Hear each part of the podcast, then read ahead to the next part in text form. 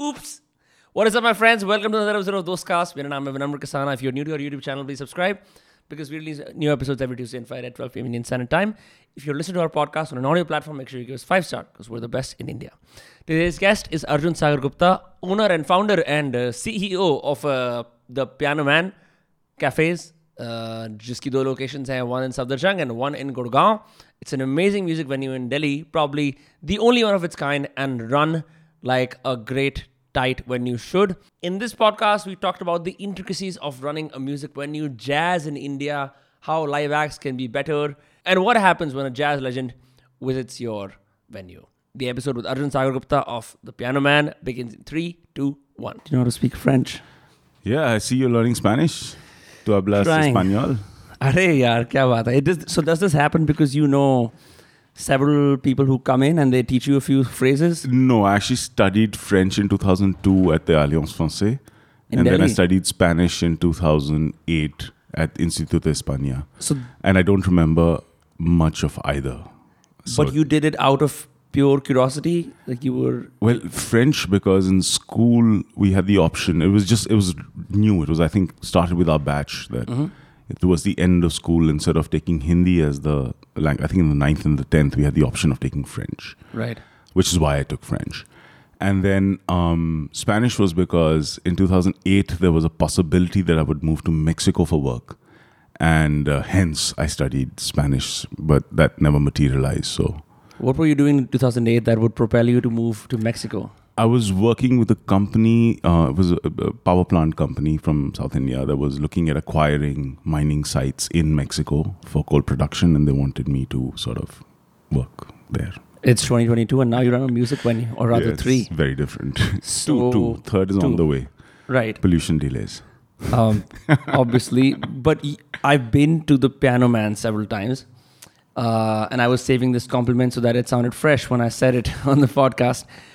It is exceptionally intimate, in in the best possible way, where a small cheer from the crowd can completely change the environment and, and the ambience in the place. And a charismatic musician can completely change it right back, right? I don't think you can get that done in a club or like, you know, often restaurants double up as as places where there are also performances, but then there's lots of room left uh, it's it's a very it's built in a different way. I haven't seen well the only time I've seen something like that is maybe like jazz bars in the UK and I was I tried to get to the to the blue note in New York but I, I had no luck.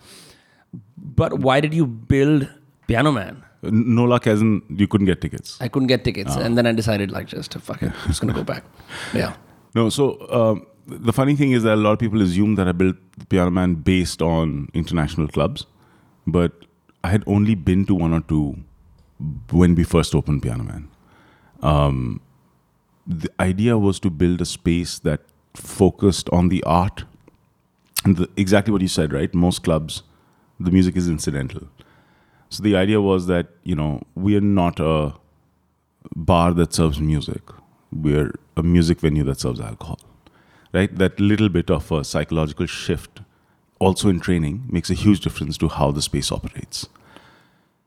With that in mind, uh, we sort of that became the baseline, right? And then over time, we sort of developed our sort of intent statement, which is, you know, our purpose is to create a space for the exposure of non-commercial Western music right? Because we started as the Piano Man Jazz Club, but we're not just a jazz club, right? We have pop, rock, hip hop, R and B, funk, soul, blues, um, fusion music as well, uh, Western classical music as well.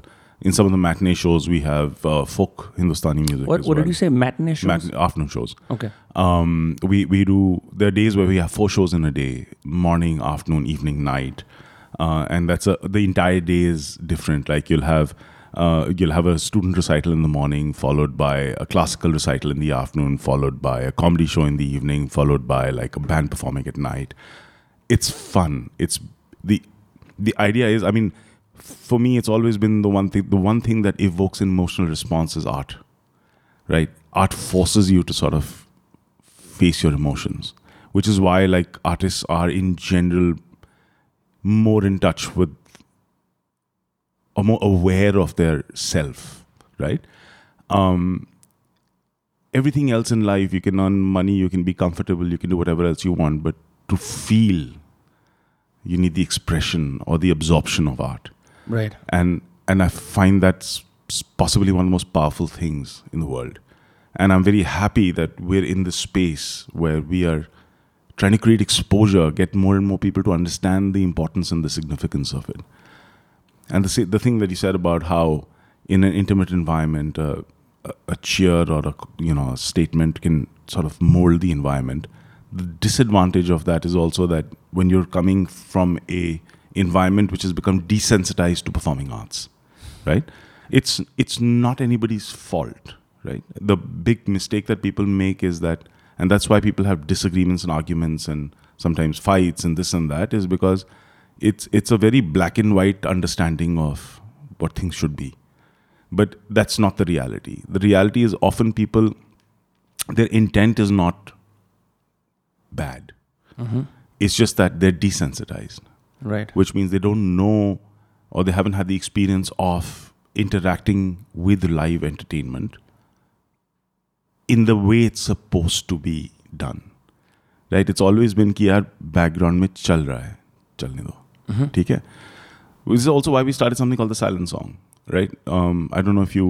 when No, did I you come? I don't, what I, day did you I've, come? I've come several times. okay. Yeah. You've if you come on any non-Sunday, then if you, if you've not heard the silent song, then it means you were outside the club during right after the break. Huh. Because the first song after the break is something we call the silent song. So that one song we we speak to the band beforehand, and all obviously all the local artists, our Delhi artists, and all already know this. Traveling artists are informed during the sound check. We shut the bar. We stop service. My service team leaves the club. I, I've been through that. Yeah. Yeah. Yeah. Right? And the idea is, you know, एक गाने के लिए for five minutes. Just suspend your lives. In, you know, you forget about social media, forget about this, forget about that.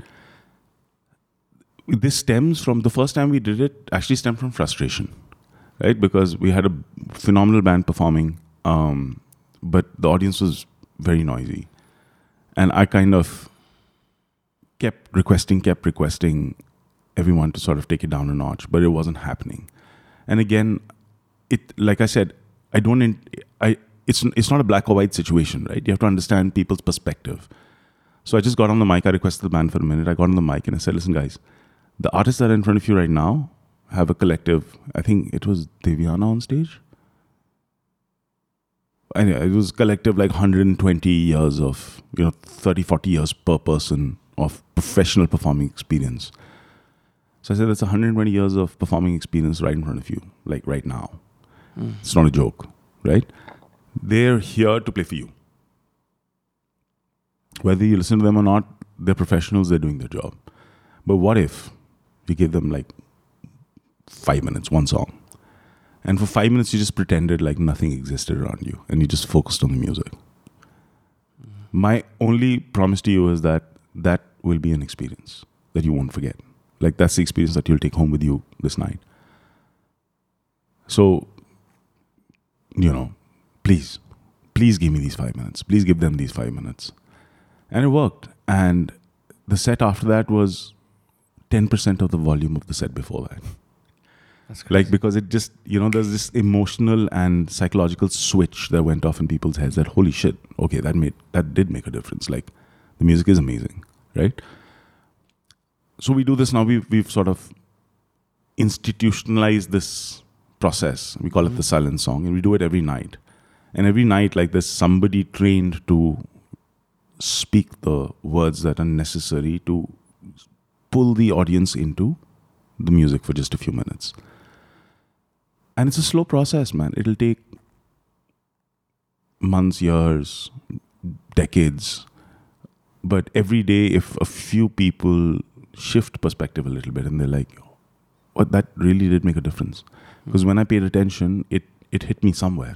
Mm. It hit me somewhere. It hit my mind, it hit my heart, it hit me somewhere. A few people a day, uh, it- it's enough. I mean, that's impact, right? We have the opportunity to make a little bit of an impact. What more can we ask for? Why do you think people are desensitized to live acts? And and I say that um, mostly because um, what what's what's up? All this, all this, Oh, the devices. everything. Uh, yeah. But I wanted It's to live. say, yeah, I wanted to say that what is interesting about the Piano Man is that all the seats face the stage, which is something you would see in a comedy venue, right? Now, in a typical restaurant bar, you could even be the artist could be in the back, like some venues just they're behind you, and so you can choose to tune in as and when you please, depending on how many drinks you've had. Do a wawa, and then pay patronage should you desire, and then go about your way. Are you? Do repeat audiences come, and then are they used to like are they more perceptive to to the sounds and, and the music um, and what's like a tough audience to deal with Okay, do repeat audiences come? We actually have a fairly good repeat rate, right? Mm. Because people who really love to interact with music do end up coming to us often. Are they more perceptive? Well, they're obviously there because they enjoy the environment and the music. Mm-hmm. At the same time, we're also seeing over as as we become an older venue in the sense as the longer we are around, our there's a newer sort of audience also coming in, like a whole different um, socioeconomic background. Um, people who would not ordinarily walk into a music venue, right but now we've been around long enough for them to be curious about it. yeah So you, like, yeah. right outside there's also lots of skateboarders Yeah, oh, that's actually that's ve- veg non-veg, the Yeah. shoe store. yeah yeah yeah, but, That's- but but they're always in so you kind of get primed for going to piano man that whole block is just Yeah. No, Yeah. that's just uh, that's just to help people with the last mile transportation. just jump on a skateboard and slide in.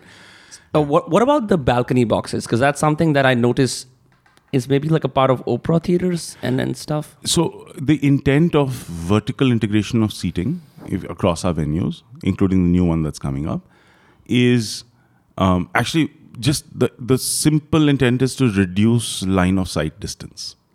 The closer you are to the stage, because if I make large horizontal rooms, right then you go further back and further back and further back and further back. So it comes from there, and also to create. See, uh, the immersion of senses is very important, right? If I'm trying to dislocate you from where you are, I want you to disconnect with the day that you've had, and I want you to have just an incredible experience. Like just be able to enjoy yourself regardless of you know for that to happen, uh, we have to be able to address all your senses your sight, your sound, your smell, your taste. You know, everything has to be affected, right? So the materials that we choose to build our club with, the way that we choose to, there's a reason why we go so heavily into sort of architectural design. It's not simply for the sake of spending money. I would rather not. I'm Gupta ji. Okay? but but it's important to build immersive spaces that people can walk in and be all right. I've had a shitty day, but I'm here. I'm here to let it go. I'm here to sort of recuperate. I'm here to you know rebuild my energies. Um, so all of that comes. You know the the the advantage of these super high ceilings is that it creates this again. It's all about immersion, about architectural design, which is a very important part of building a space which is immersive. Right. Why do you build this in the first place? Did you have a template in India? No, we didn't. We. It, it was just a thought. You you so you this is your career now, right? You do this full time. Pretty much, yeah. Yeah. You you run uh, the two venues and the third one is coming up. Yeah. You just thought, okay, let's have a music venue. Yeah. That's it. Yeah, yeah. And you just went with it. Yeah. no, I mean, it, uh, in in um, so with a long so my background isn't hospitality, Right. nor is it well technically music. Like I've studied music. I was, I was at the Delhi School of Music for almost eighteen years under my teacher John Mhm. Raphael. I did the Fulbright thing in in Boston in two thousand seven. But when I was growing up, you know, uh, did science and eco in school, did my engineering. Through my engineering years, I was working in different sort of fields. I experienced a lot of different ideas and fields of work, and I loved all of them. You know, I loved working uh, with a as a sales guy for a simulation systems company. I equally loved working as you know in international commodity trading. I equally sort of enjoyed working in a factory on scientific instruments. I equally enjoyed teaching piano. So, you know, for me, they're all different experiences and they all add to the person that I am today. Um, but uh,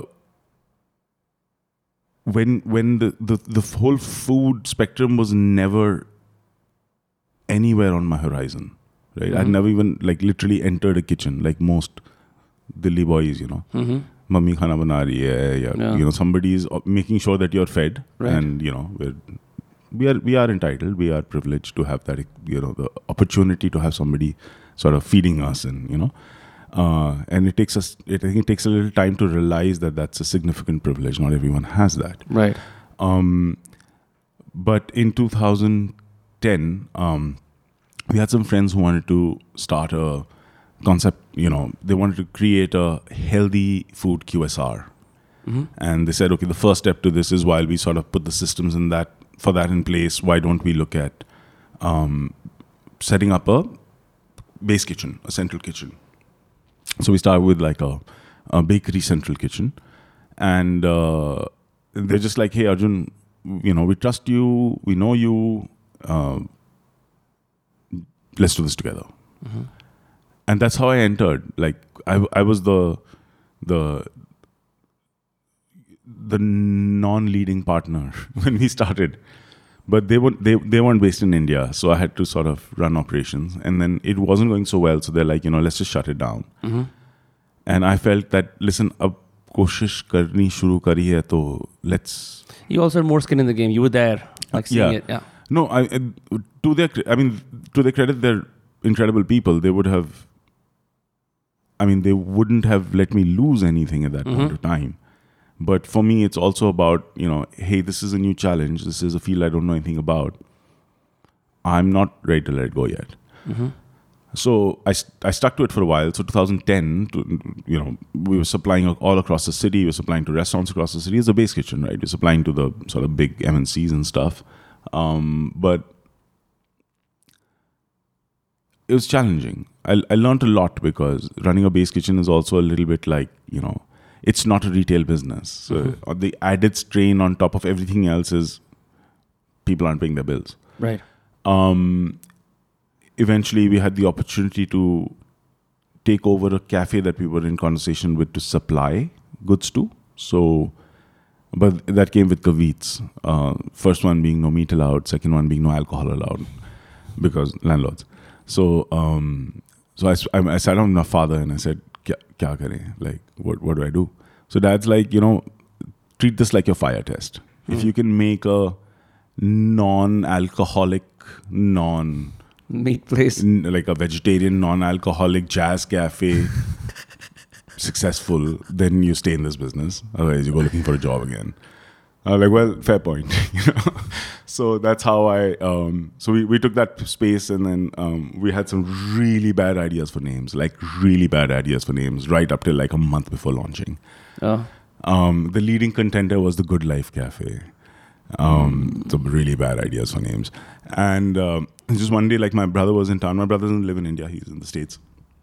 He was in town. My sister-in-law was there, um, and this is I, th- I think this is around the time they got yeah this is right after they got married right 2012 and uh, I'm I'm sitting in my uh, we're sitting in our living room I was just doodling on the piano. Everyone the whole family is like mom dad everyone's there. And uh, dad's like why don't you just call it like the I think dad said it why don't you just call it the piano man? And it's one of those you know oh that that sounds interesting a lot of people assume I call it the piano man because I play the piano. That's not the reason Right. why it's called the piano man. In my head, it was like, oh, it's an ode to the pianist that I love. So that's why when you walk into the club, the first thing that you see on the all over, like in in Delhi, on the brick walls, we've etched the names of. I was yeah. gonna say Charlie Parker. Actually, the first name in all our clubs technically is Art Tatum, who is like Okay. my favorite musician of all time.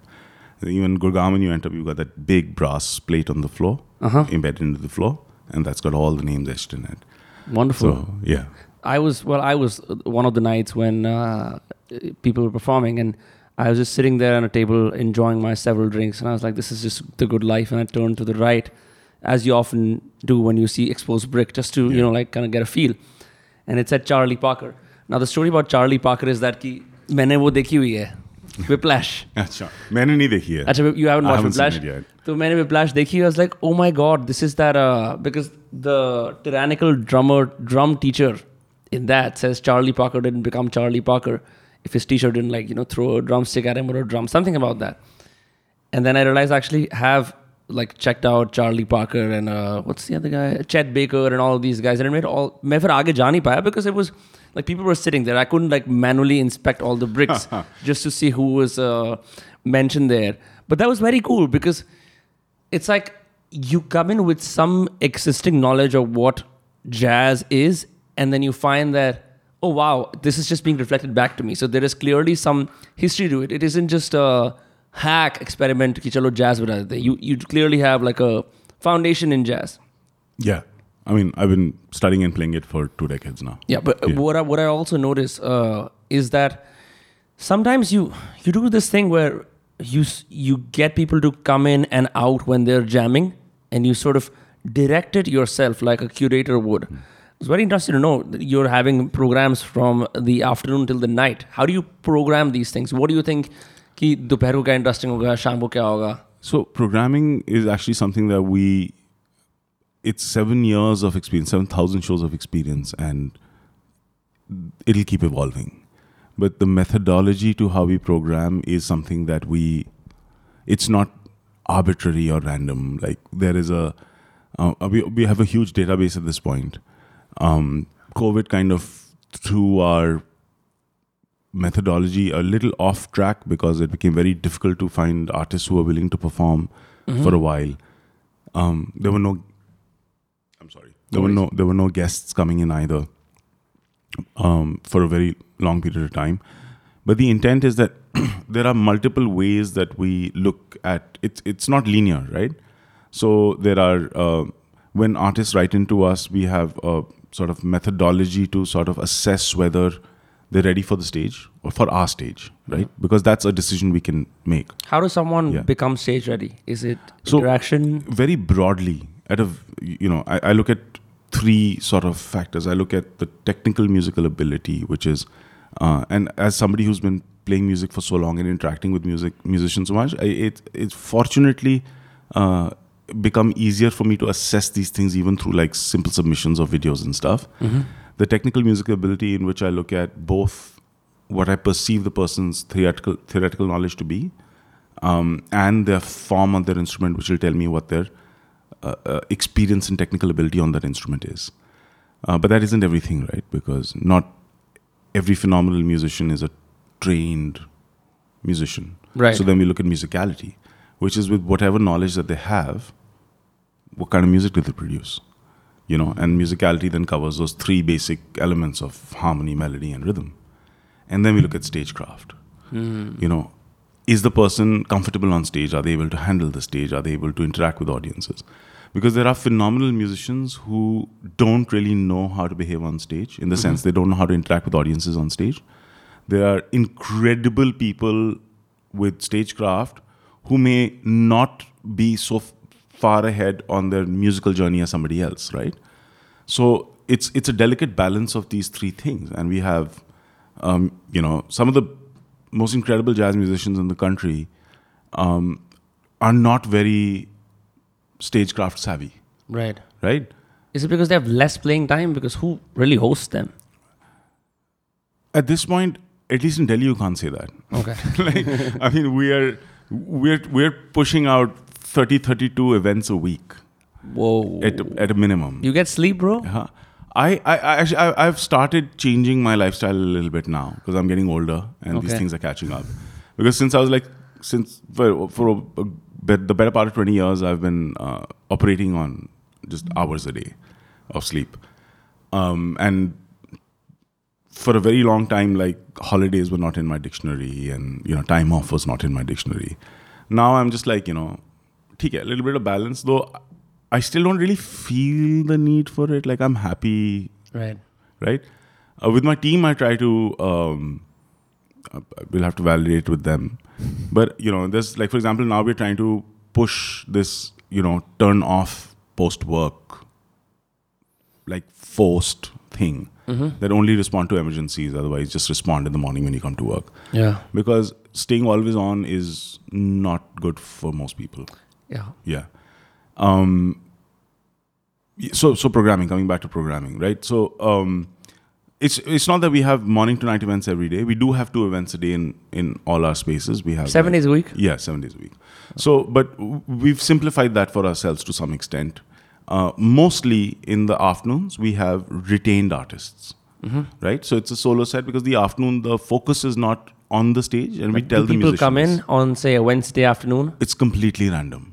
I'll be completely honest. Like there are good days, and Uh-huh. mostly there are maybe one or two people Yeah. right? Because we're not known right now as a lunch space. We're known Right. as a the the moniker club brings its own disadvantages with it. Uh, there are great days as well. Like weekends and all, we actually do pretty well in the afternoon. Like Yeah. a lot of people do come, but during the weekdays, it's still a little tricky. And what happens? Because I would, I mean, I'm on this weird diet right now, so I'm not drinking. But if I can just barge in on a like a Saturday afternoon and I have time, and I'd much rather be in the company of music than go and sit somewhere at an open air place and drink some alcohol and look at other couples as they date. And I just want to enjoy the music. That sounds a little creepy. No, what I mean, Look at other couples as they date. I have my uh, specific magnifying glasses. Um, but what I mean to say is, those places aren't the most uh, conducive for if you want like an intense, immersive experience, Yeah. and you want to couple that with alcohol. Yeah. You can't have that at like a, an open air restaurant where people Hmm. sit face to face. Because if you drink by yourself, well, you can do that at Piano Man. Yeah. You can actually go and just sit by yourself, have a drink, and watch the music. So if I go in on a Saturday, an afternoon, right, will I be served drinks? I mean, that's your choice. Bars open. Okay. right? Um, a lot of people that come in on the weekend afternoons, like for example, in especially in the Gurgaon property, a lot of families come in on the weekend afternoons, Okay. Right? So they'll they'll be there. They want, and we, we always tell the artists for the afternoon this specifically. So we have a couple of retained artists who play a couple of days a week. Um, that afternoons is not the focus is not the stage. The focus is usually like because the people who come out in the afternoon are maybe corporate meetings, maybe you know. Oh, they're having meetings there. they, it's the lunch break. Okay. So they'll come out, you know, in Gurgaon especially, right? The, we're surrounded by like You're in 30 second milestone. yeah. So we're surrounded by so that you know, a team from Google will come down, you know, for a one-hour lunch break. So they'll have a bite. They usually won't drink if they're coming down for a lunch break, but you know, they come down in the evening. Yeah, sure, they'll have a drink, and they'll enjoy a little bit of the music. They'll have conversations, and then they'll go. Mm. So it's a it's a different intent, except when we specifically program, for example, theater or a, you know, or specifically program a matinee set with a traveling band or a classical performer.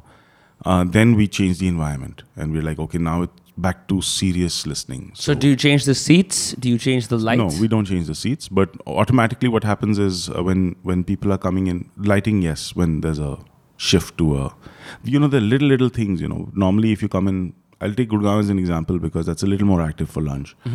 Um, the back curtains are open and sunlight is streaming in for the afternoon show. So it's it's not a dark, dingy, you know.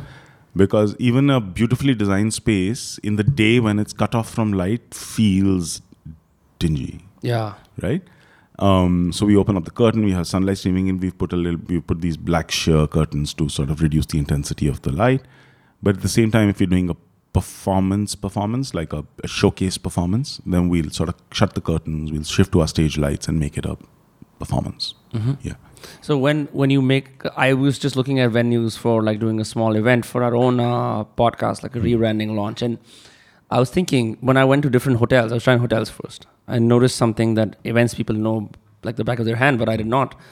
Is that there's different kinds of seatings: classroom, theater, cluster, conference, all of that, which I found fascinating. And mm. then, if you could, would e- would you ever do like a classroom style or a theater style seating in Piano Man? I mean, we have for specific shows, and mostly so for people, for people, that's just like seats after the, another Correct, seat, right? correct. Like a line of yeah, seats. it's just a line of seats. Yeah. Uh, this happens usually in two environments. One for workshops.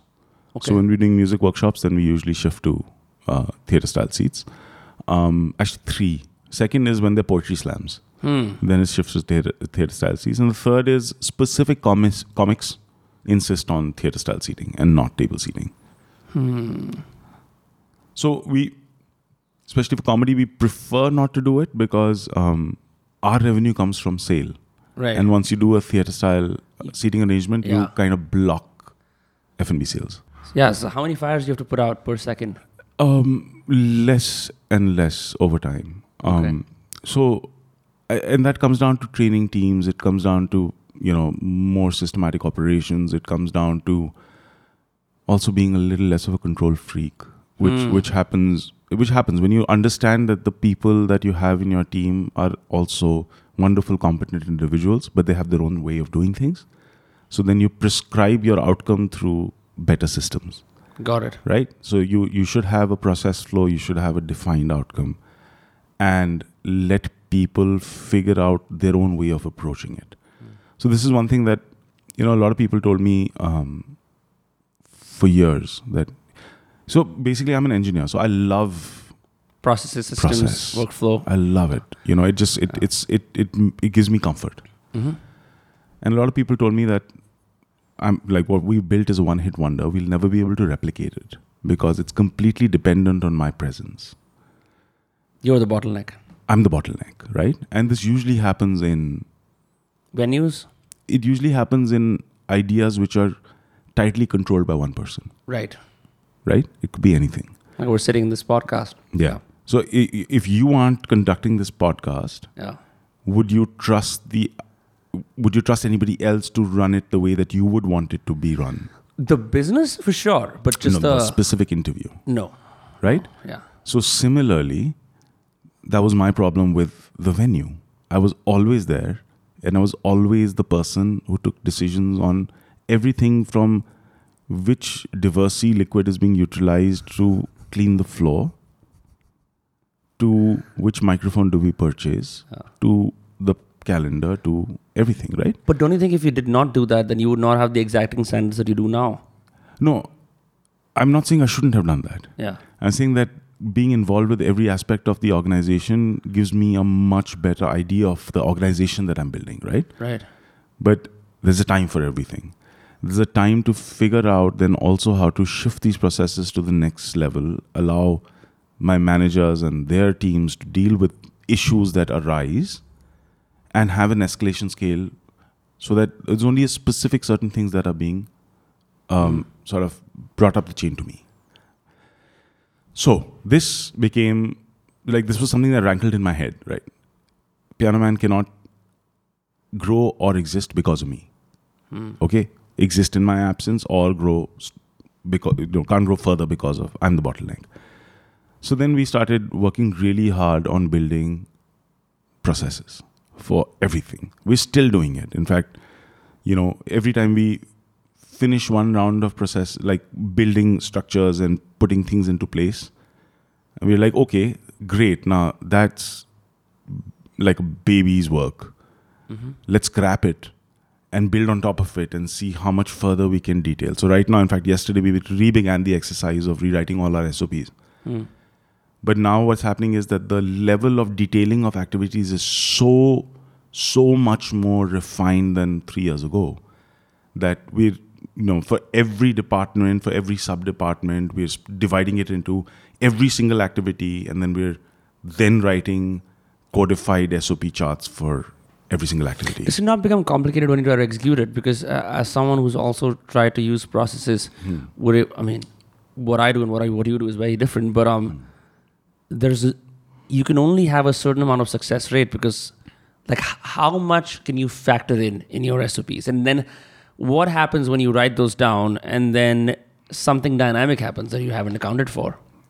Yes, absolutely. So, how much can you incorporate increases with every iteration. And all these dynamic, unexpected curveballs get incorporated into the future iterations. So someone is out there, say something happens. Every time something new happens, incident reports are to be written to capture what this new problem is. Yeah. And then we sit down, my senior management team and I sit down and try to proceduralize it. How would this be addressed, you know? And obviously, in any live environment, there will be things which can't completely be captured, or the same thing might present a new head. But the purpose is see, to say that it's difficult to execute a system or to say that um, everything can't be captured, so what's the point? Defeats the purpose of building systems, right? Because the idea is if you think that if you sit down once and define things, it'll be done.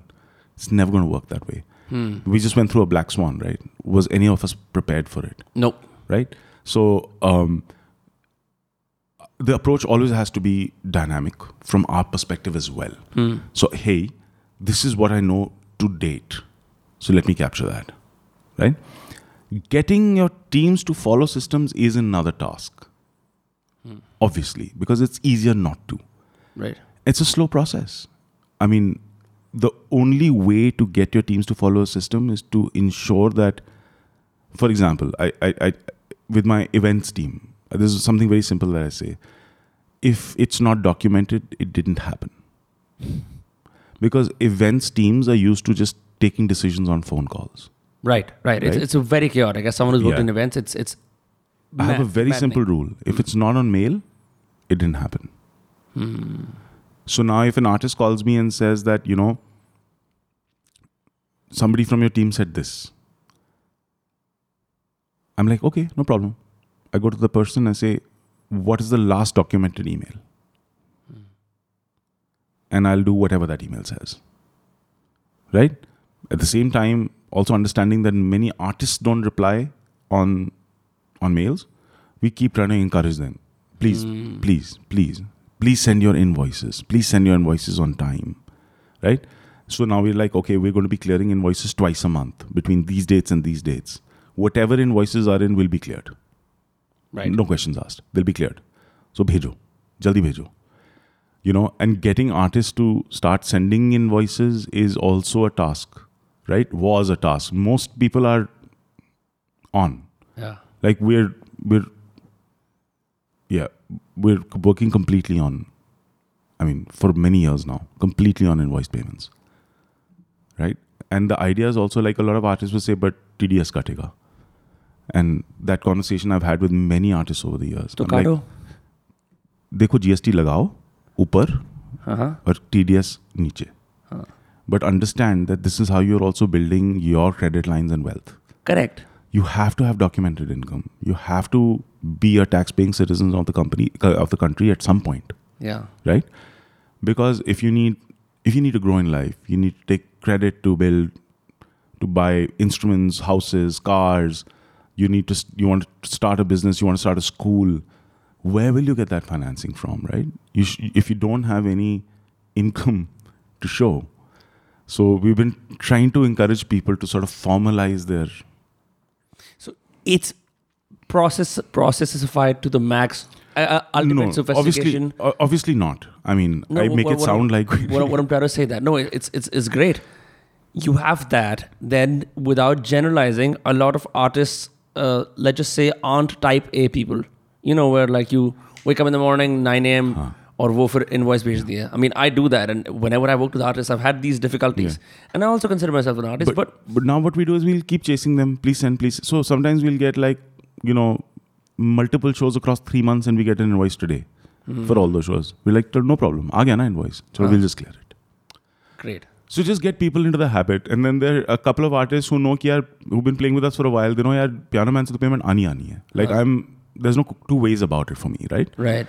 So TK, they kind of treat it like a bank. Like they'll they won't bill us because they're saving up to buy like a specific thing. Yeah. You know, I want to buy a new cymbal. Uh-huh. Okay, and like one specific drummer told me this also. Yeah, Make को वो So you, I'll just wait till I have enough money accrued, and then I'll invoice you once and buy that. Wonderful. You know? So I'm like, fine, but I we keep encouraging people to please bill us on time because then our yeah. cash flows become haywire if you have to make like yeah. random large payments you know, unscheduled large payments. So I'm like, yeah, please flow me. I mean, I and I also see that you yourself played the trumpet, or I believe the saxophone. I'm Trumpet, sorry, if I'm trumpet. tr- you you played the trumpet a few times that I visited. You're also doing that, and you're doing this extremely savvy business stuff at the same time. Savvy is a big word. I, I think we're also just trying to figure things out, right? Um, it, the difference is that we've also seen the mortality rate of both restaurants and furthermore music venues in India. And we don't want to be a statistic, right? we, we we don't want to be a statistic. Right. We want to be we want to be something that had some impact in its lifetime. So that's why we are approaching things from this professional perspective. And a lot of how I talk today and how I think today is also credited to sort of one person who came on board a couple of years ago, Dr. Pradeep Banerjee. From he lives in Bangalore. He's an IIM professor. So he started coming and consulting with us and helping us. It's like my executive MBA man, like Interesting. understanding how to work. You know, ex Tata head. You know, incredible amount of experience, professor, uh, and you know when I first started sitting down with him, everything was theoretical. And I would just be banging my head against the wall saying कि sir मैं इतना theory से करूँगा क्या इसको implement कैसे करूँगा Huh. and he's just like listen shut up you know he's a very polite man and a very very sort of his his ethics and his um, methodology are immaculate. Right. so over time it just it was just a switch one day two years in when i was just like oh wait i see how a completely theoretical system can be practically implemented. And and then so on and so forth. And then we sort of then my my teams are currently so all my senior management team most of our operation side of the team have been with me for eight ten years like since we started Right. right so now they're also reaching a point where they're able to function at a phenomenal ideation level Right. and i say this because now we are interviewing people for the new club that's coming up and the the knowledge base of the manpower that's coming in and i'm talking about senior management Mhm. It's it's genuinely disappointing because the industry is not demanding excellence or training or even knowledge. Are they just demanding people who look authoritarian? Are they just demanding people who are like, it's not even authoritarian. They just they want acha you've worked for 5 years so obviously you should be promoted okay, you work for 7 years now obviously you should get the next di- so It's you're all- it's all about- competence. it's exactly it's it's Yeah. it's that peter principle right yeah. where you're just promoting people from a position of competency into a position of incompetency. They can do one job very well, Uh huh. so you promote them, and then they can do the next job also perhaps very well. So you promote them again, and then you're just like, wait, they've never been trained for the next level, Right. but they're at the next level. So what we're trying to do is now we're stuck because because we started functioning in this manner, our understanding of our own business has improved significantly but our requirement for manpower has changed. right. Right? Can't have freshers. It's not even about freshers. We can't like I'm interviewing people with 15 years of experience, and I kid you not, my service captains no more than them. Whoa. You know, and again, this is a generalization. This is not. It's not about. Oh look, we have such brilliant people. We don't. No, none of us are brilliant. We're all again at the end of the day, we are statistics. You know, we all have our spaces of competence and our spaces of incompetence. You, me, everybody else. Mm-hmm. But but for example, in our Safdarjung venue, we're actually internally promoting one of our senior, well, a guy who started with us eight years ago as a entry level waiter, then became a captain, then became assistant manager. We're promoting him to run our flagship venue Oh. because after all of this, I realized that hey, he understands the ethics of the organization, he understands the intent of the organization, he has a beautiful personality, and you know he is willing to work hard and learn. No ego, just ready to do what's needed to be done to take the responsibility that's required. But can't ask for more. Is it is it challenging to train people for the standards that you have, um, especially when they're used to like uh, what I'm trying to say is like in the hospitality industry across India, do what you require of people is different from what they actually are used to. Absolutely. So a we don't run uh, our you know our organization itself isn't a pure play F and B organization.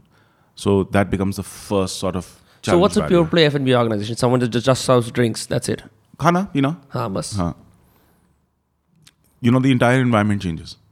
The, when when I s- like I said, you know, you can also be a place with music, but if you're an F&B venue that serves music, it's different from being a music venue that serves F&B. Right. It's it's a, it's not all that subtle, but it is s- very significant. Right. Right.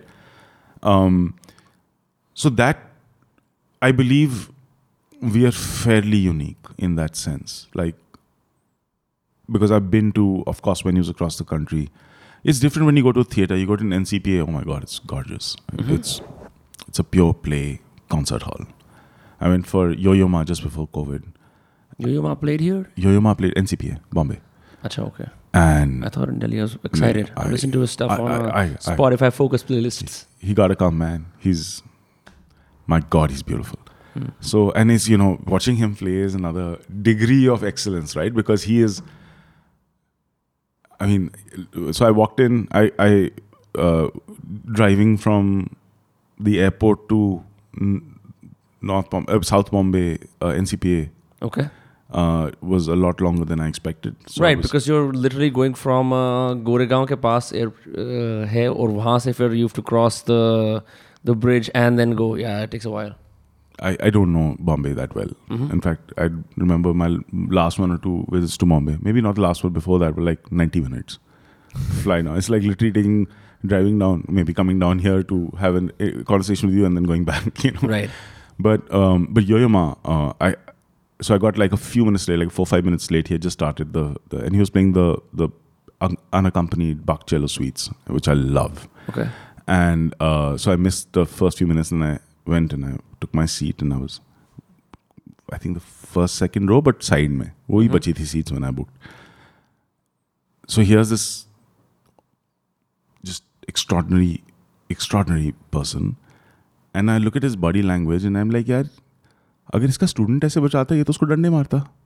You know, because Yo-Yo Ma has reached a place where he transcends, you know, Acha, okay, you playing the cello, sit on the edge of your seat, back Right. He is lying down in his chair and he is in, his eyes are closed and his hands are doing whatever they're doing, and the sounds that are coming out are perfection. Yeah. It's beautiful. It's beautiful to see the comfort in his body language with the music, right? He's, it's in him. Like the decades and decades of playing. It was beautiful. It was really beautiful.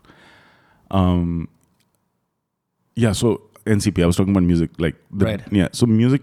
So there's literally in in India you've got like a couple of you've got in terms of definition, F and B. F and B के अंदर आपका वो non alcoholic आ जाएगा alcoholic आ जाएगा alcoholic K अंदर club और restaurant का technical differentiation नहीं है to the best of my knowledge it's just with alcohol without alcohol जिसने लाइसेंस लिया नहीं लिया And then we bifurcate them based on, you know, what the activity is. Music venues don't have a um, separate framework. Theaters do, mm-hmm. but a music venue that serves F and B falls under the restaurant license. Okay. And in the long term, that's something that, as more and more performing arts spaces, it shouldn't just be music; it should be performing arts. As more and more performing arts spaces come up, obviously we we would want to create a framework which suits that methodology. And we'll start those conversations at some point. We're too small right now to have impact at a governance level. What's like a dream artist that you got in Piano Man and then Oh. you just sat there it's like Chick Corea, man. Chick Corea. Yes, I've, I've heard the name, of course, in in in a jazz playlist. I'd never imagined in my life that Chick Corea would A be in Delhi and B at Piano Man. So you just emailed him? No, so he was supposed to play. Uh, OML brought him down. Okay. He was supposed to play a different concert, but that got canned like two weeks before the show. And I was a part of the, you know, OML had roped me in as the, organ, you know, the part of the team sort of promoting and pushing out the event. And um, um, when it got canned, I wrote a mail to his to Chick's management and OML, of course, you know, because OML's saying that this is canned, but would you be okay playing in a tiny in club? venue. Yeah. Yeah. So obviously management was like, "Nee, yaar, it's chick and you know, tiny little club." Um, but you know, so I wrote a really long reply to that saying that, "Listen, I'm a big you know, fan. not it's not about being a big fan." I said like it's important for the scene. so you know, we will at a technical level prepare whatever's required. We will we'll go all out. Like whatever you need, we do. And then after that, Chick can walk in and choose not to play. That's my problem. You don't worry about it. Right? If he doesn't like the environment, he can just say, screw it. We'll still have uh, the green room set up. He can chill, eat, drink, be happy, and go home. No problem. So I wrote this long sort of mail saying that, you know, um, it's, it's significant for Chick to have played in India and in Delhi. So here is how I can contribute to this. How do we make it happen? At that time, I was actually in Israel on a um, the Ministry of Arts and Culture from Israel had taken a few of us for a arts and culture this thing. So this whole conversation about the show cancellation, then me writing mails is happening while I'm on bus rides between meetings and Yeah. and then we come back and I have a mail at like 8 in the morning from Chick. Himself? Call me. Phone number. मेरी थोड़ी सी फट गई like so you know I'm and I just woken up it's like 8 o'clock and I'm still like you know I see the mail and I'm a little I'm nervous and uh, I, I I just immediately and I, this one habit I developed through my life is I can within seconds of waking up I can be this Yeah. oops sorry On. You can just be I can on. just be on. Yeah. Like I can be on all the time. So I just within a second just shook my head and gave him a call, and I'm like, um, "Good morning, sir. This is Arjun Gupta. Um, you send a mail." Um, he was in Japan. He was on tour in Japan at that time. Uh, so and from Japan he was coming to in India. So we had we had a really we had like a 45 50 minute long conversation about music, about performing arts, about and this is something I'm going to say something which I've never said on record. I've told close friends, family, musicians. I no, we disagreed about certain things, right? We disagreed not musically. We disagreed about the relationship between, say, an artist venue and a musician. Because Chick said it's the artist's responsibility to capture the mu- the audience, Mhm.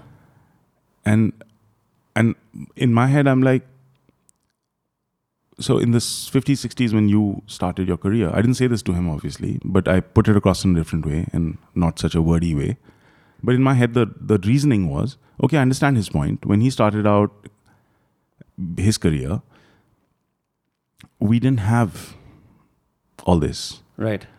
Technology for people who are listening in. yeah and we didn't have the number of distractions that we have today because of technology right we can like right now we're in a conversation if cell phones didn't exist then there would be a landline outside if there was an emergency somebody would have to call that number and then Right. one of your team members would have to come in and inform us but right now i've had maybe 18 missed calls while we're sitting and talking Let's go. right so i mean that's distraction right Mhm.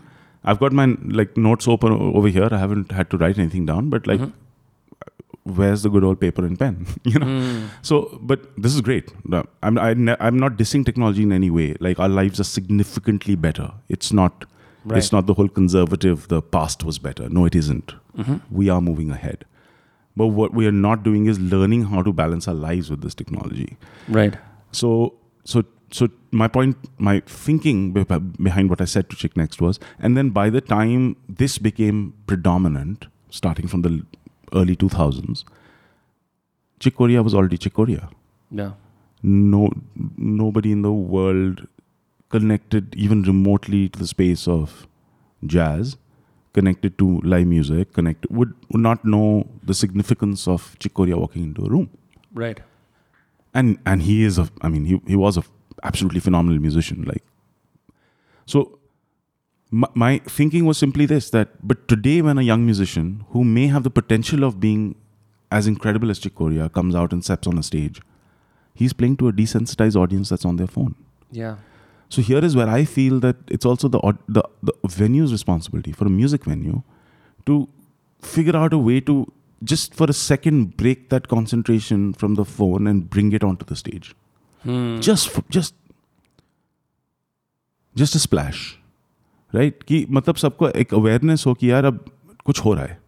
This this is the reason why we have a host every day like we host the shows it's not just the artist getting on stage and performing right you know some will talk them on to the stage some will talk them off stage some will talk about them for the silent song it seems insignificant ठीक है कुछ बोल रहा है। It's not these there is an intent behind it and the intent is to break you the audience concentration from whatever you're doing and Yeah. pull it to the stage Because our first instinct, obviously, when there's a slight moment of boredom, is कि phone check कर लेते हैं. हाँ और फिर वो हम क्या कर रहे हैं कि आपका अटेंशन एक सेकंड के लिए लिया हमने and we hand it over to the artist Right. उतना हम बोलते हैं कि हमारी रिस्पॉन्सिबिलिटी है उसके beyond yes of course you know artist but also keep in mind that it takes time to build stagecraft it takes time to build a reputation hmm. so what we where we can help as a venue is also ठीक है उस journey को हम कैसे support कैसे कर सकते हैं So क्या हुआ when chick came down? What happened then?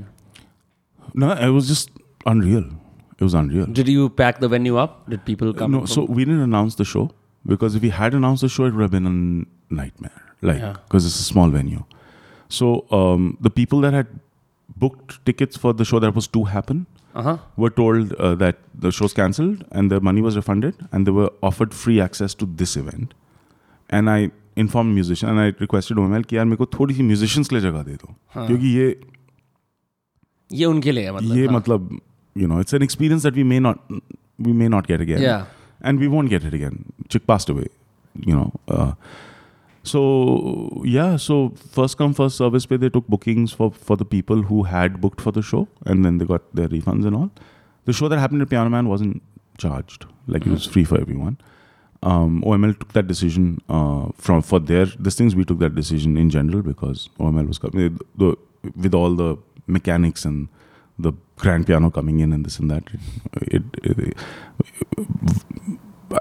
I would have maybe been willing to spend any multiplier on the amount that it did eventually cost us because it, it was priceless. That experience, a so multiple experiences for me. I got to host Chick Corea. I got to hear Chick Corea. I got to meet Chick Corea. I got to hang out with Chick Corea In the green room downstairs. everywhere. Like, it, you know, bahar baate kar rahe we, we, we jammed with Chick Corea. Whoa. Yeah. So basically, you know, he came in. He he had said, you know, I'll I'll I'll see how long I play, but he had indicated like forty five minutes to an hour. Mhm. He eventually played for almost two and a half hours. That's crazy. It was beautiful. And mics were off. Eh? It was all acoustic, right? We had mic'd up everything, but it was off. It, it was all acoustic. So he played for almost two and a half hours, and um, after that he rested, had something to eat, and then he spent like almost two hours meeting every single person that came for the show. Like we was just first time in India? I, I'm not. I'm not sure. I, this is something I, I should know the stat, but I I think it was definitely his first performance ever in Delhi. Right.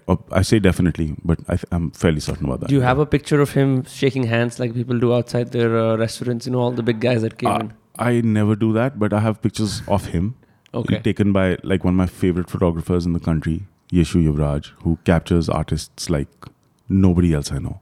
Do you know Yeshu? I don't. I don't. Okay, I'll share some of the photos with you. He he's done a lot of photography uh, at Piano Man, and there's just something magical about the way that he captures artists, performing artists. It's and even sportsmen. Like it's just he's just got a gift of making pictures talk.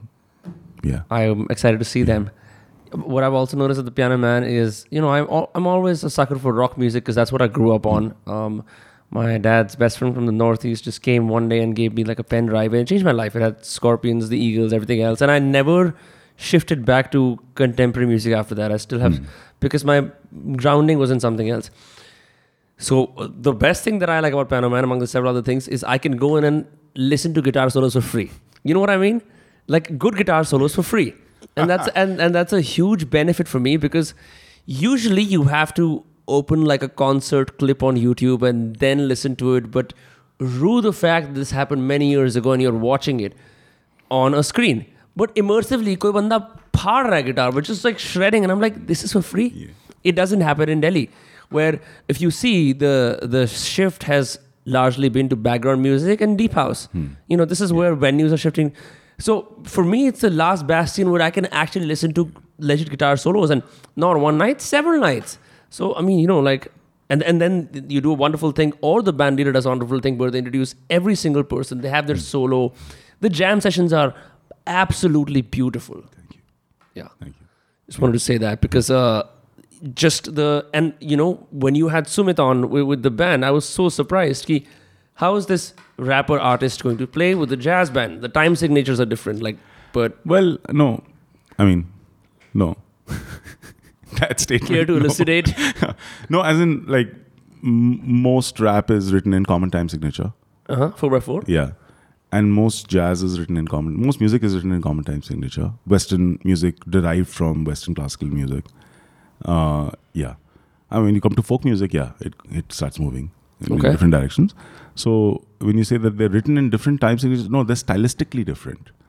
Um, yes, but then over time, as you've seen, the you've seen that sort of that movement of, you know, you, you are, if you have say jazz over here and hip hop over here, you've got blues, R and B, uh, soul, funk. You know, they're sort of moving together Right, and right. blending in over there in that gray space. There's a playlist on Spotify called Jazz Rap. It's one of my favorite playlists Yeah. that has jazz intonations with people rapping over it. Yeah.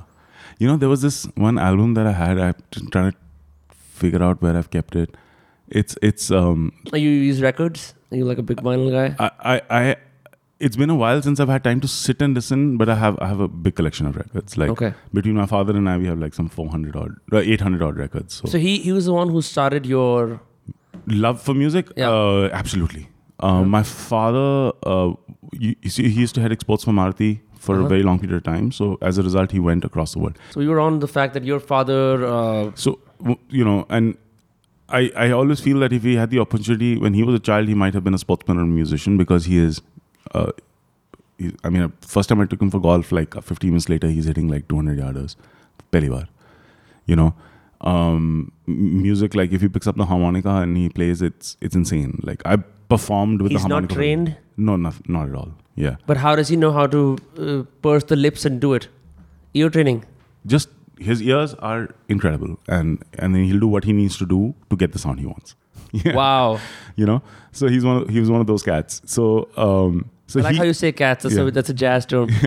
yeah i- it is so he um he kind of traveled around the world uh, south america africa you know far east and one of the things that he brought back was all his music so i grew up listening to music from literally all over the world before napster and Kazaa and now you know apple music and spotify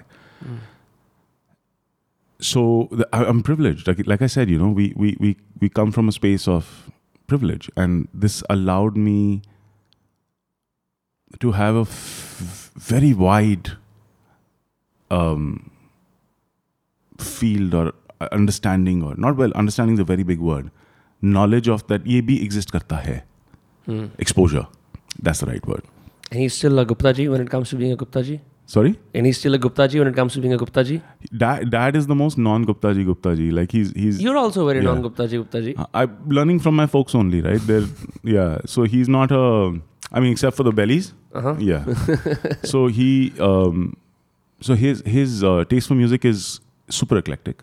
I mean, he's a classic rock head at the end of the day. Pink Floyd is God, Mhm. but he also listens to everything. So I, I grew up listening to say this album of Cuban lullabies, where I learned of Bola de Nieve and Omara Portuondo. Um, and I grew up listening to uh, this album called Moja- Mozart l'Egyptien, which is um, an Arabic singer blended with Mozart. That's crazy. And I grew up listening to, you know, um, classic rock played on the, you know, pan flutes from the Andes. so th- there's just so much musical diversity that it was hard for me. I don't, I don't think I, did, I had an option but to love music because I just grew up listening to so much of it and such diverse amounts of it or types of it. Jazz for me happened um, r- fairly randomly. I think my, my brother gave me a CD. uh, this is actually it's, some of my written interviews also has this very specific story because everyone's like, "Well, why do you last? I listen to jazz because it's uncommon Right. India. He gave me a CD of uh, Louis Armstrong playing W.C. Handy's music. W.C. Handy was like the first published blues author. Louis Armstrong is Author?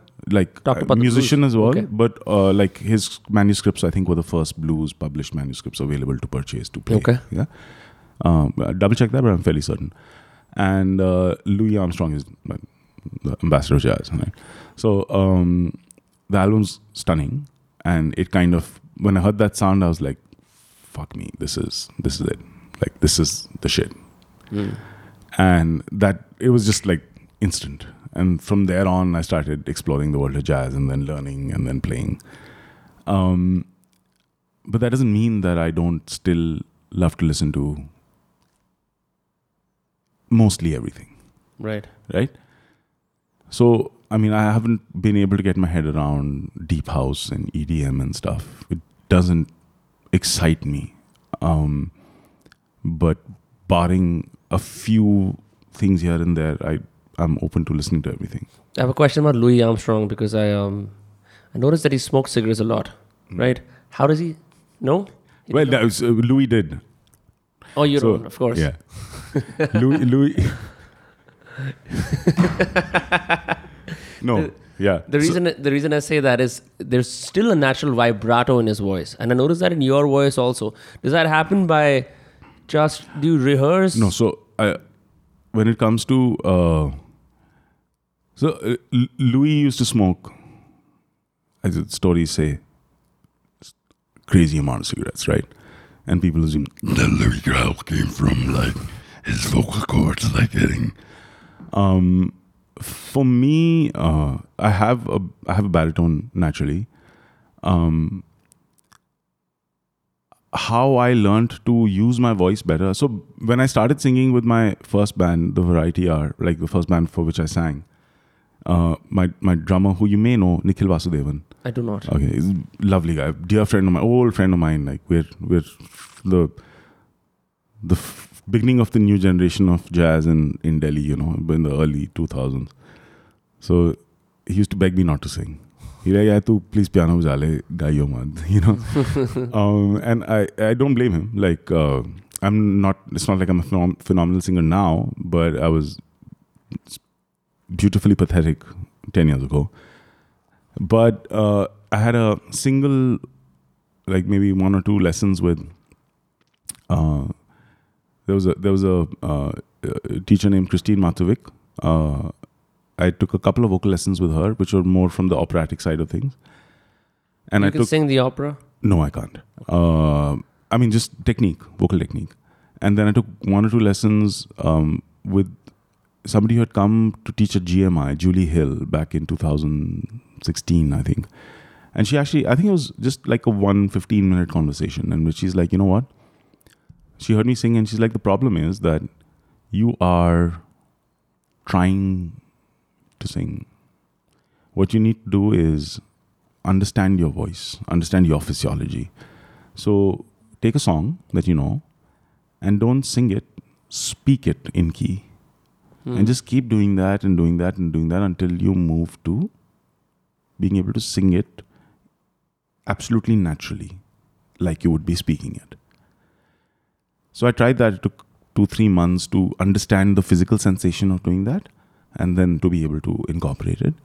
And immediately, like, A, I started sounding a lot better even to my own ears. And B, I all this like the growl and this and that started happening without straining my vocal cords. Right. So technique is key. One only has to listen to Axl Rose to see how it went wrong You know, because his vocal Uh-huh. cords are No, shredded. so now. I mean, it happens like even with with say King Oliver, who is the person who discovered Louis Armstrong. Mhm. I mean, he disappeared after he burst his lip, What? right? He was From? playing, Oh, playing. yeah, right. So How do you burst a lip, bro? Like, पता नहीं ये ये फट जाता है lip अंदर से the, the thing inside it. पता नहीं मतलब so for me tr- the journey on playing the trumpet actually started in covid. I bought my trumpet in 2007 in boston when i Uh-huh. went for my fulbright. Because i love the instrument right? It's my entry into jazz louis. And i picked it up here and there and blew a few notes here and there.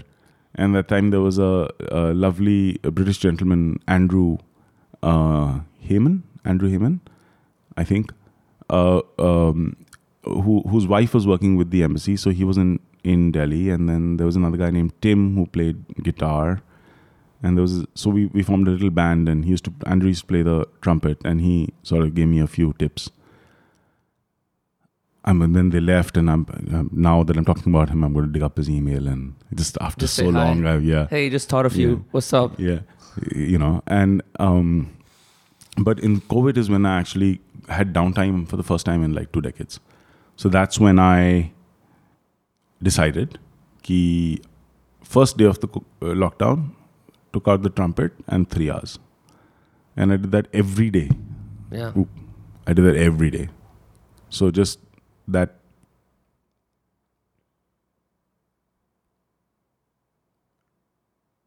brought me to a point after 15 years of wanting to play the instrument where I can play it decently. Play a few. No, I can't play it decently. I can fake it. I can fake it yeah. decently. घर पे शंक है you know and I same concept या I dug up a YouTube video by this guy वो video पे demonstrate करा था उसे खुद नहीं बजा but after a few attempts he got it right and I started do it and notice की whatever I knew are playing a wind instrument because typically लोगों का एक्सपीरियंस होता है विसल बजाना वो जो विसल तो yeah. अपने होटो से like that right It changes when you're trying to push wind through something and then making it, trying to make it sound musical. It's a lot easier to play a string instrument, right? So did did you did your did your lungs expand? Yeah, I mean it's so you know I I had a really bad bout of COVID in Delta, and the minute I recovered from it, what I started doing was practicing the trumpet again, and I saw that um, from three hours of or two to three hours of rehearsal time, I was down to ten minutes, and within a month I was back up to two and a half three hours. So it really, I think, it's an exercise for the lungs. But beyond that, also like when you talk about source, of, so for wind instruments, it's source of sound, right? Right. In a brass instrument, the source of sound are your lips. In a woodwind or any reeded instrument, is the reed. Right? Mhm. It's what is the surface that is setting the air into oscillations, Right. right? And then you're shaping the frequency, right? So with with with a shunk, much like a brass instrument, it's like oh! it's it's the, That's what it sounds like when I'm Yeah. trying to do it. yeah, it's the lips, right? And then you shape Yeah. it, right? And then when you're playing like a reeded instrument, a reeded instrument like a sax or something, you know, you're not you're not making the sound, but you are pushing air into a reed, which is then oscillating and setting the air into. I had no Yeah. idea. I just thought they were all wind instruments. Yeah, no. So the source of sound changes. Like how is the air being set into vibration? Yeah. Yeah. But are there? So I've uh, I interviewed Sarathy Korwar about two years ago, who is probably when you look up jazz in India, that's the name that comes up as as someone who's taken it kind of abroad. Who? Sarathy Korwar, I'm embarrassed that I don't know. Sarthi? S A R A T H Y space K O R V W A R. Korwar, huh? You've never. He was on. He was at a box out recently, like a few days ago, uh, with his. Uh, I'm surprised. I mean, I will obviously now go home and Yeah, I'll send you his stuff. yeah. So his his stuff is immaculate. So he studied uh, classical music in Pune. Hmm. Then he realized like whenever they would do, whenever Indian musicians would collaborate with other musicians and try to do fusion, the fusion sounded off, right? So he learned classical first, then he learned jazz, and then he made something called Indian jazz. Some of the covers have the Alice Coltrane versions done in a much better way. Some of them have live musicians जिन्होंने तबला वगैरह बजाया and he's like a drummer in the back. Then he made songs with uh, MC Mawali and Prabdeep, where there's like crazy muted uh, trumpets going off in the background as Prabdeep is rapping all over it. So uh, it's great. It's great. Uh, a lot of it is he's got that merch that says "Fly Immigrant," you know that's kind of thing because he was South Asian artist in the UK. But yeah, uh, when I think of jazz, because of my exposure to him, I think of him. But are there other Indian jazz artists that are known that you know yourself that people can check out? So yeah, I mean, if you're looking at Indian origin artists who've sort of made it big in the world of jazz, you got guys like Rudresh Mahanthappa, you got Vijay Iyer, you've got so you know Sharik Hassan is now faculty at Berklee. He's phenomenal piano player as well. So there's so many um, Indians who've gone abroad and sort of made and guys like say Rudresh Mahanthappa does so he, he- I, I don't know if you've heard him. I have not. Okay, so he, Check it he- out. so he he blends in the the microtonal Indian sound into the jazz sort of spectrum, right? But then you got Indian artists playing more trad jazz, for example, who are in India itself, who are well, they've reached a level where you can sort of pick them up and put them in any club in the world, and they sound amazing, like amazing. I'm so happy to see that because uh, the the number of jazz artists in Delhi, for example, has exploded over the last decade. Right from when I started out in 2002, three, there was just literally like it was tough to make a band to find like two people Right. and today there every couple of weeks and jam sessions are one interesting place where this happens musicians come they meet each other they'll play they'll oh i like working with you okay let's set up a trio or a quartet and then newer musicians are coming in there are two sort of critical verticals um, to building the scene hmm exposure and education there Exposure to other musicians. Exposure. exposure no i'll explain in a exposure and education and both apply to both musicians and audiences right because exposure of a an art form to an artist will create the demand for education for that art form exposure for the same art form to an audience will create a demand for the market Hmm. so it's all interlinked education to the audience will create a वो बोलते हैं ना कि ये नीश audience है नीश का मतलब क्या है नीश का मतलब कि वो it's narrow Right. that they know what they they specifically want that narrow field of Right. right so what exposure what education for an audience does is when they learn more about a spe- familiarity uh, they say breeds contempt but i think familiarity breeds first tolerance and then love Mhm. when you know some, if you don't know something and it's strange to you you're like yeah kya hai you listen to it a few times you'll be like hmm, okay maybe then you'll take out a little time to sort of understand it when you start understanding it then you un- when you understand the nuances or something then you're like yeah i care about this Yeah. Then you move over to the other side. because you made the effort right so if if if you if you meet somebody for the first time you don't know their life. You don't know who they are. You're indifferent in a large way to the external influences on them. Hmm. right? Um, and as you get to know the person it starts becoming relevant to you on their environment. And you're more invested in the person as you would be in your friends as opposed to strangers because you know them because you care about them right? Right. it it translates to art form as well. When so taking jazz in this instance uh, anything hip hop jazz. So the education of the audience will create a more knowledgeable demand that all right you know w- we want not jazz we want bebop. We want this we want that you know and over time you have this small part of the audience which will keep growing which is the educated demand and then you have the the exposure demand which is shoving people in that direction and then some of them are moving into the right Right. and then similarly with artists you have the exposure creating interest oh man that's also possible Hmm. and then and here is where we have a problem is education where do they learn? They have a few there are a few wonderful institutes in the country. In delhi itself you got gmi you got blue note school of music Rani Gurung. you know you got a b- other bunch of schools across the space. You got sam down south you've got km conservatory you've got true school of music. Is it sufficient for the volume of people that we have? Absolutely not. And a lot of incredibly you know a lot of people with incredibly high potential don't get the environment that they deserve to be able to fully utilize their potential going to berklee and studying is not an option for 99% of the people right It's too expensive. Yeah. yeah, it's it's what 80, 90 lakhs, including living costs or something, something like that per year. It's ridiculous. So it's not ridiculous in the sense that yeah, they're charging what they're charging. That's fine. Mhm. I mean, that's their prerogative. It's ridiculous to expect that that can be normalized in a poor country where the median income is so far below that amount. Right. And then maybe you're not a good blues artist, but you're a fantastic jazz artist, but you don't know because you've never been exposed to it. Ex- but that's the that's also the function of like I said the the exposure and education, right? But exposure actually helps a large way in helping people understand what they want to play. Mm-hmm. Right? Because you're sampling you testing you ये मैं अभी dosa test किया अभी मैं vada test करा अभी idli test करा। मेरे को वड़ा खाना है।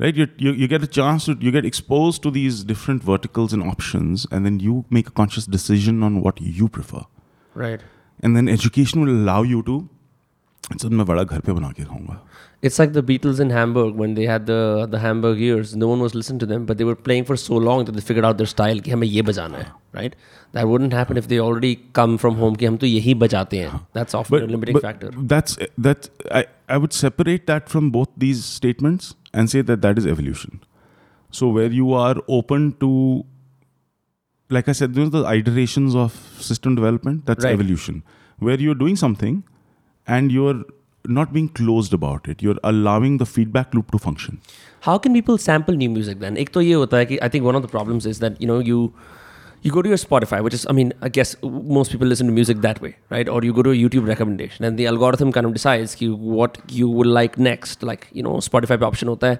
artists related to this, more artists like this. From there, you go on a chain. I used to do that a lot, 2016 kendra when I first started. Now, over time, this software is is just dictating my taste. It's my discover weekly. It's my on repeat. I'm not even thinking about it. तो वो conscious organic discovery खत्म हो गई है. This is where like live music venues come in.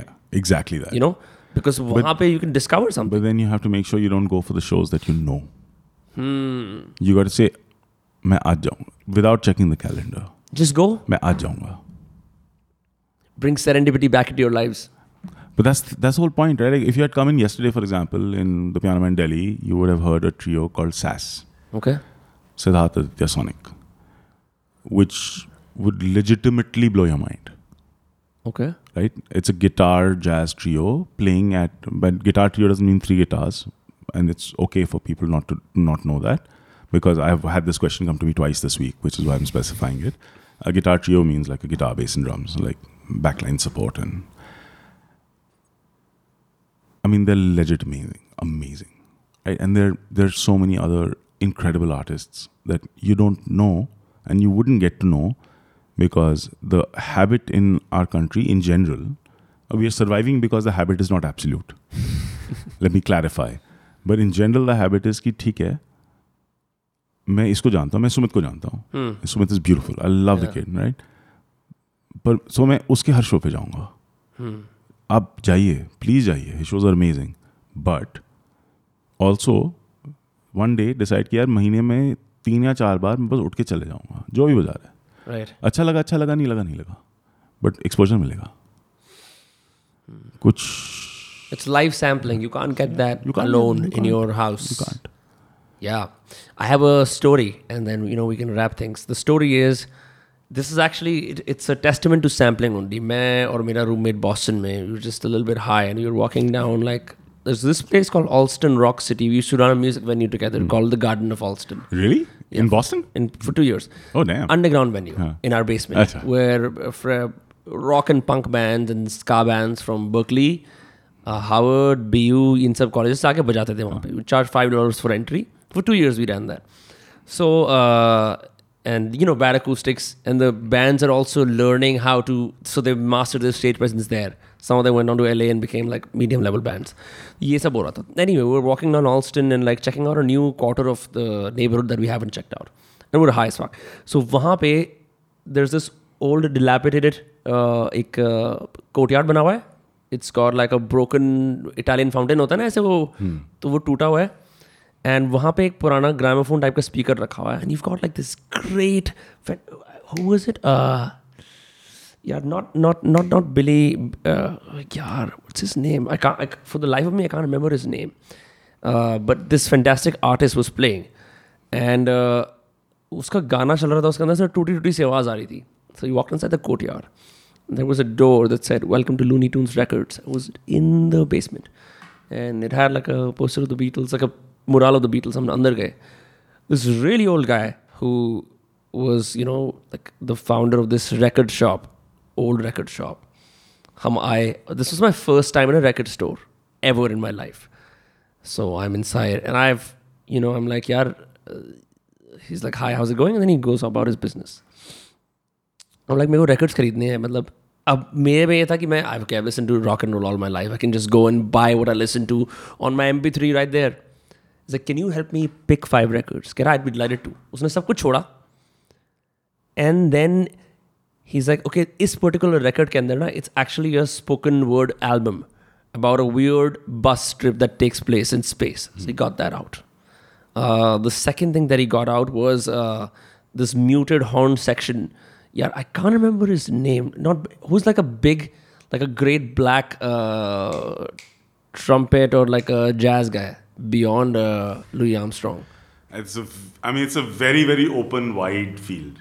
Are you Okay. like Miles Davis would be the next biggest like Miles Davis भी नहीं अच्छा ठीक है when I remember it I will I will I will let you know ठीक है so he picked that the third one he picked was this uh, esoteric album uh, called uh, जो belly dancers होती हैं France में them belly dancing to tablas उसने इतनी random random albums pick करी and then for for making me feel familiar he pick like a rare let's up in record as well and then I went back home oh and then the last album that he pick was Weasels eight My Flesh by Frank Frank and and the Mothers of Invention so I I heard of Frank Zappa but I did not listen to his music I thought just एक लड़का एक बंदे आता बढ़िया सा था.